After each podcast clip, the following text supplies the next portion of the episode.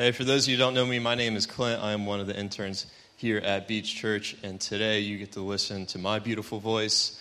Um, if you weren't with us last week, uh, we kicked off our series called Reckless Love, and uh, uh Ryan uh, spoke to us, and he, and he spoke to us about uh, how can love be reckless, and, and how can God uh, show us reckless love, and he, he gave us this definition for reckless love, which says uh, doing something to benefit someone else, even though it requires sacrifice and will have uh, consequences for you. And so it was this concept of how can we take love, which is something that is, uh, has a good connotation, like it's beneficial, but also something uh, reckless that, is, that has a bad connotation. How can we combine those two things and, it be something that is good?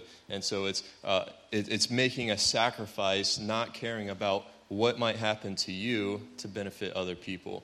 And so uh, that's what the, the central theme of, of, the gospel is about is, is, is God making a sacrifice and sending uh, his son to, to die on a cross to die, to die for us so that we can have uh, eternal life. And so he's benefiting us and he's not caring about the sacrifice that, that he has to make. And it's through that that we are shown uh, the reckless love of God. Uh, but the gospel is also about how uh, God pursues us in everyday life. And so that's what we're going to be talking about uh, today is that God is seeking us out um, and, he, and He's there at, at, every turn of our lives. Like, no matter what we're doing, He is either there uh, pursuing us or He's there waiting for us to just turn and, and look to Him in our situation. And so uh, that's what we're talking about today. And, and here's the thing about love is that in order for us to feel or to know that we are being loved is that there has to be some sort of uh, proof of that love, right? And so uh, the proof is in the pursuit. Like the proof of God's love is in how he pursues us. And so uh, the truth of the matter is that he has been pursuing us since the beginning of time, since the creation of humanity. He has been uh, chasing after us.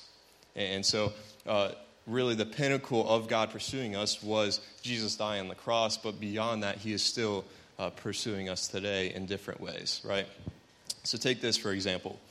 Uh, take a, a, healthy marriage. A healthy marriage is made up of a man and a wife who are consistently pursuing each other and showing each other that they love one another.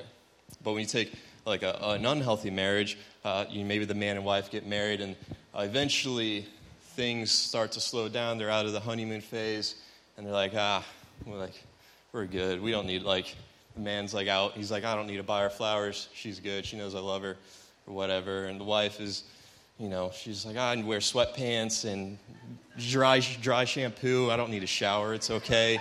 And you know, maybe the husband is just like sitting on the couch playing Fortnite, eating Cheetos all the time, and you know, 30 pounds later, and a couple years down the road, uh, there is a lack of pursuit, and neither one of them are are pursuing each other and showing each other that they love each other, and eventually that marriage uh, gets rocky and might even end up in a divorce, right? And so, healthy marriage is made up of a man who is uh, relentlessly pursuing his wife. They they're, they're dating each other constantly, and they're uh, they're buying each other stuff, and they're showing each other love because the proof is in the pursuit, right?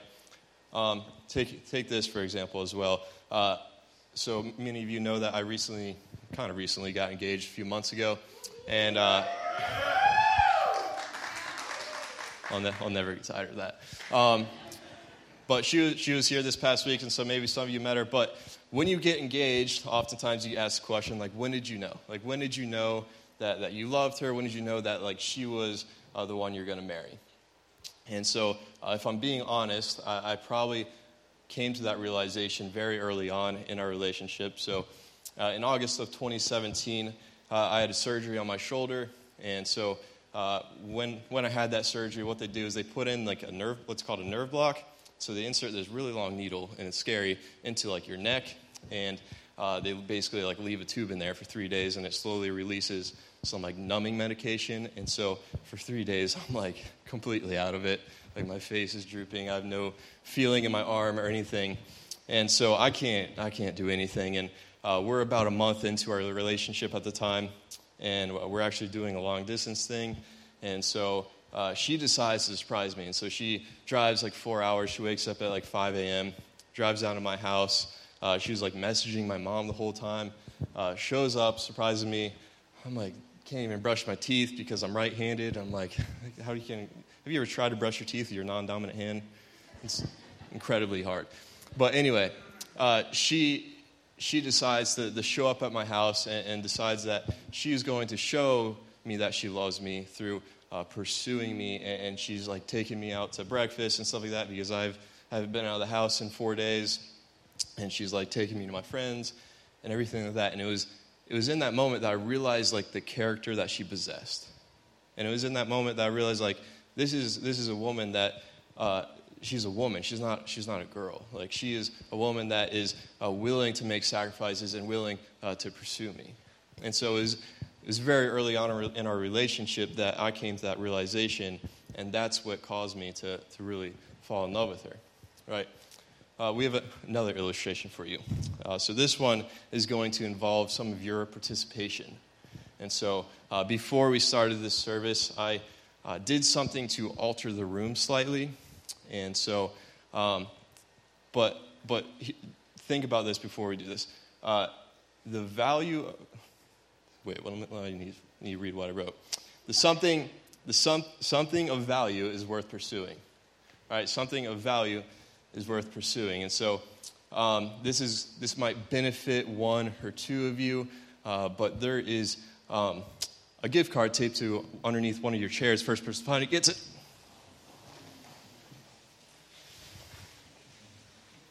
Oh, we have a winner. So, it is a gift card to Whit's. That is yours. You can take yourself out, maybe a friend. Go get ice cream. Um, but, but something of value is worth pursuing, right? Like, if I just told you, if I just told you, like, there was a penny or a piece of paper taped underneath your chair, you'd be like, don't, I don't need that. Like, that's not worth pursuing. It's not worth looking for. But because it was something that benefits you and can bring positivity to your life, you pursued it. You looked for it. You chose to find it. Right? Um, or, or, or, think about the movie like National Treasure, which I don't know if any of you guys are old enough to have seen that. But like Nicolas Cage spends his whole life finding clues to find like this hidden treasure somewhere and, he takes all these risks. He is reckless in the way that, that he's pursuing uh, these clues and this treasure. But, it, but it's worth something. It, it's, the, the treasure is worth something, which is why he is choosing to pursue it. Right? And that's the same thing that God thinks of us. He is pursuing us because he sees that we are worth value, that we have value in our lives. Uh, Luke 15, uh, verses 1 to 7. Jesus gives us a, a story, and this is what it says. It says, now the, tax, now the tax collectors and sinners were gathering around to hear Jesus. But the Pharisees and teachers of the law muttered, This man welcomes sinners and eats with them. Then Jesus told them this, this parable Suppose one of you has a hundred sheep and loses one of them. Doesn't he leave the 99 in the open country and go after the lost sheep until he finds it? And when he finds it, he joyfully puts it on his shoulders and goes home. Then he calls his friends and neighbors together and says, uh, Rejoice with me, I found my lost sheep. I tell you that in the same way, there will be more rejoicing in heaven over one sinner who repents than over 99 righteous persons, righteous persons who do not need to repent. Right? And so we sing this song all the time. We just sang it called Reckless Love. And in there is a, a verse that is directly related to this passage of like he leaves the 99 to go after the one. And it's a love that we can't earn. It's a love that we, we don't deserve. And if we think about like what Jesus is saying, like it really doesn't make sense. Like why would you leave 99 sheep in the open country just to go after one? What it's, it's taking a risk because what if something happens to the 99? Like what if one of those sheep gets lost or whatever? But, but what Jesus is saying is that you're worth taking a risk. Like the one sheep has value, therefore it's worth the risk that I'm going to take to find it. And in that song, it talks about like there's, there's no mountain like he won't climb up to, to find us. There's nothing he won't do to pursue us, right? Um, And, and it shows us a kind of love that, that we cannot earn and a kind of love that we uh, certainly don't deserve. Um, and, and so, uh, many of you probably seen the movie Taken with Liam Neeson. Like, they have like three of them out now, and they probably should have stopped after the first one because you start thinking maybe he's just a bad husband and father. But, um, but after the first, uh, the, the, the first one is about like his, he's trying to reconcile this relationship with his daughter, and he wants his daughter to love him again and to like him, and they want to spend time with each other. And so his daughter wants to go to like Paris. And so Liam Neeson's like, all right, fine. I don't, I don't really want you to go, but I'll let you just so that um, you can, just so that we can have a relationship again.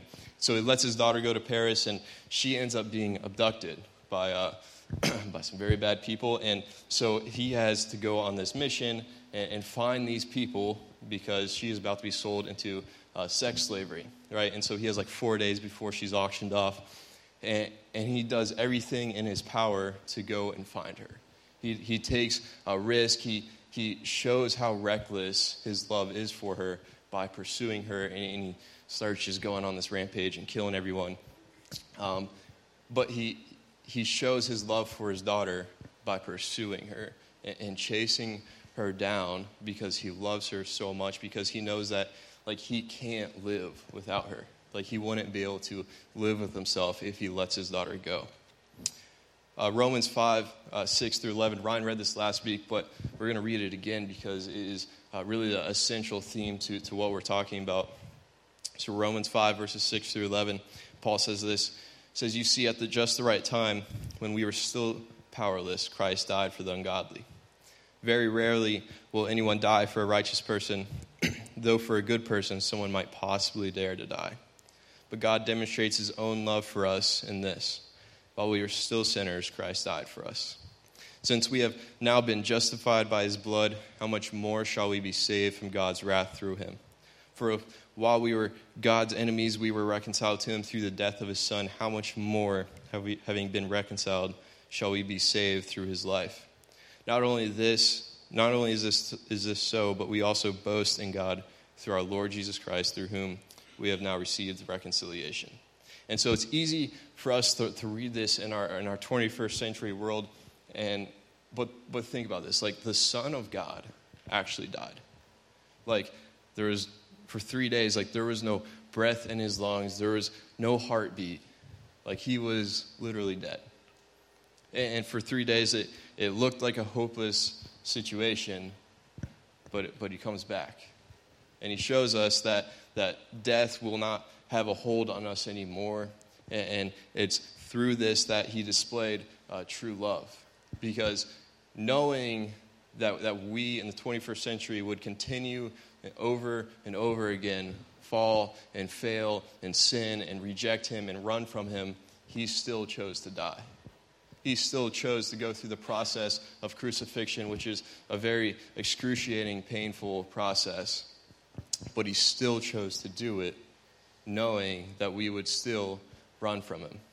And that's what reckless love is. That's how he has pursued us. You see, uh, the value of a product is often determined by the price that someone is willing to pay for it.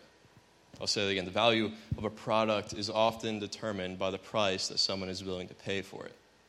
And so heaven went bankrupt so that you could have life. Like how, that, so that you could have life abundantly, so that you could have eternal life, so that you can have uh, peace in your life. And so uh, God's love is on a totally different category than we could ever ever comprehend. Like all these examples I give are just very minute compared to what God actually offers us. Um, you see, God's love isn't fair, but it's just. Like if it was if God's love was fair, then it would be us on the cross. But he, since He's just, He's able to uh, take to, to make a sacrifice so that our place is taken. Um, and, and, maybe you're in here and you're like, like you don't know what I've done this past week. You don't know what I've been through in my life. You don't know the people I've hurt. You don't know what I've done just this past, just yesterday, just last night. You don't know what I'm, what I'm involved in. You don't know like the, the people I hang out with at school. You don't know what I'm going to do tomorrow. Eh, but, but if, if that's you, that's, if that's what you're thinking, then you've missed the point because it's not this, this concept of like the do's and the don'ts.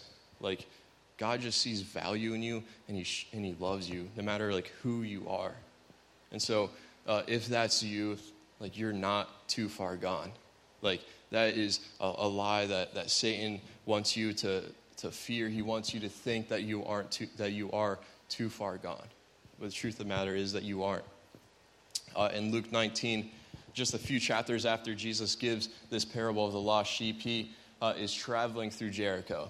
And in Luke 19, there's this man named Zacchaeus, and Zacchaeus really wants to see Jesus. And so uh, Zacchaeus is there, and he runs ahead of Jesus, and, and, he climbs up in this tree because he's a short dude, and he really wants to see Jesus. And so he climbs up in this tree, and, and, and Jesus is walking along the road, and, and he stops at the tree.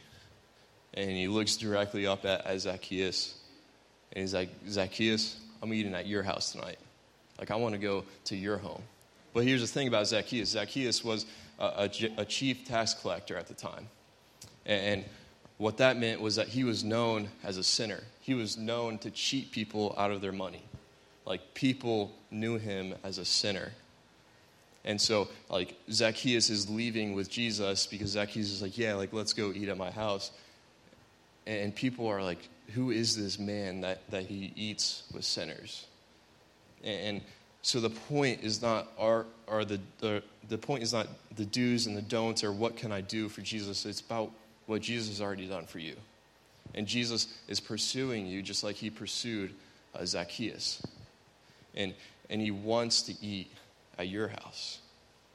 Like Zacchaeus had a choice. He could either uh, reject Jesus and say, No, like, I just wanted to see you.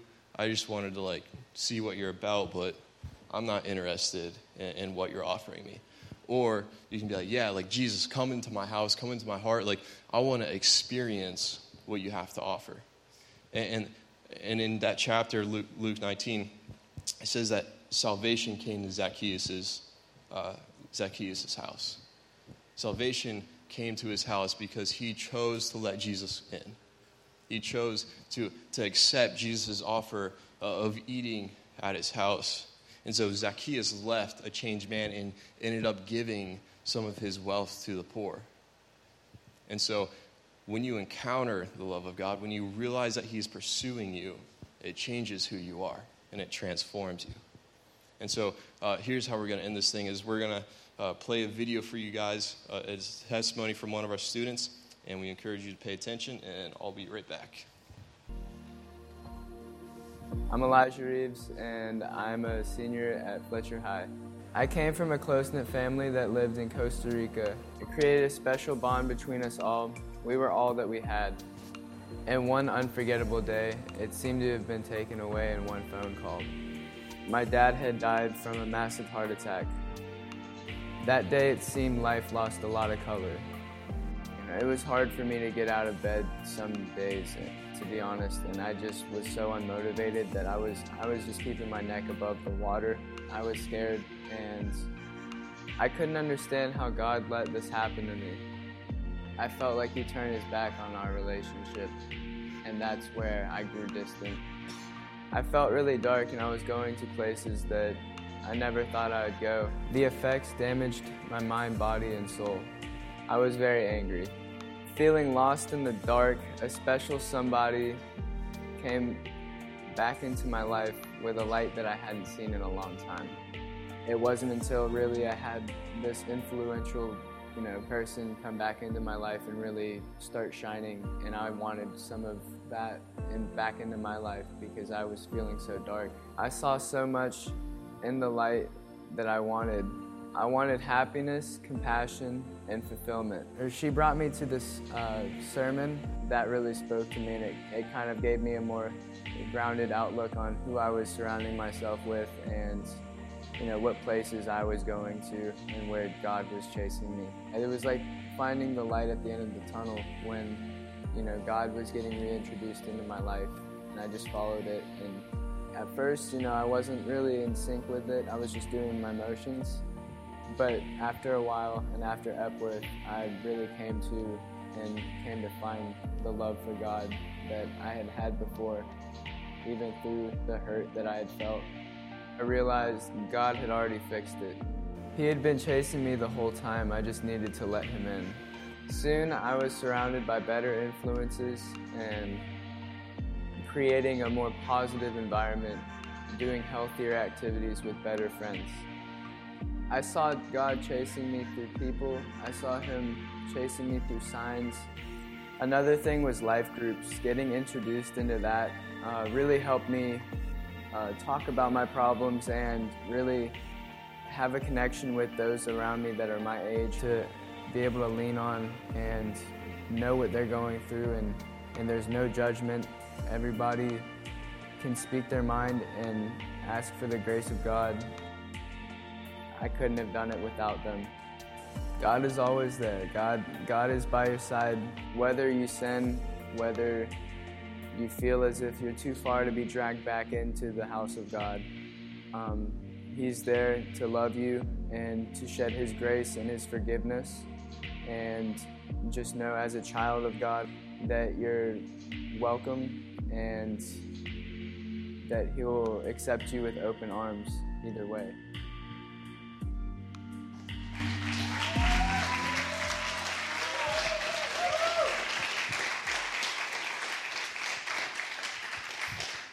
So again, the, the proof of God's love and is, is in uh, his pursuit of us. And, and, just like that story, like God loves us so much that he's willing to continue to go after us, no matter what we've done or what we've been through.